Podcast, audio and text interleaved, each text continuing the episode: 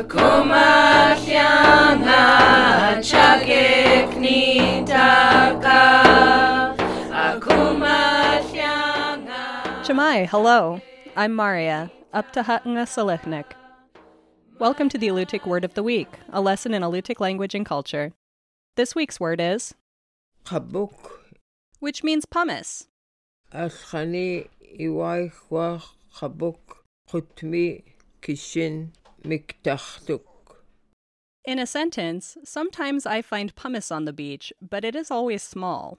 Pumice is a type of volcanic glass. This gritty, light colored igneous rock forms during volcanic eruptions as water mixes with molten lava.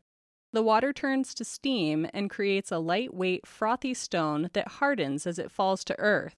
Most pieces of pumice are so light they will float in water. Alutiiq craftsmen once used pumice like sandpaper to smooth the surfaces of tools during manufacture.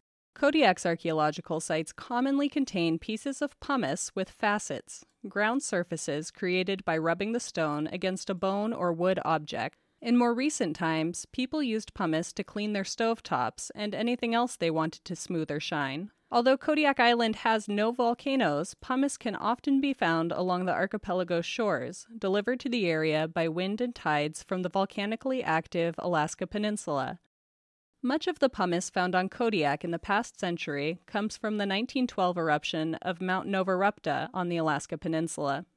The explosion, the largest in the 20th century, sent more than 30 cubic kilometers of volcanic debris into the air. Although prevailing winds carried much of the massive debris cloud toward the northern end of the Kodiak archipelago, lightweight pumice clogged the ocean and floated around the islands. In the days following the eruption, people in boats reported that the pumice was a foot deep and that in Shelikof Strait the pumice field was dense enough for a person to walk on. As the tides carried pumice to shore and as pumice eroded from the Alaska Peninsula landscape, Kodiak beaches were inundated with the material. People found garbage can sized pieces and collected pumice along the shores for decades. That's the Alutiiq Word of the Week. The Alutiiq Word of the Week is produced at the studios of KMXT Public Radio in Kodiak, Alaska. Words are spoken and translated by elders Nick Alokli and Sophie Shepherd.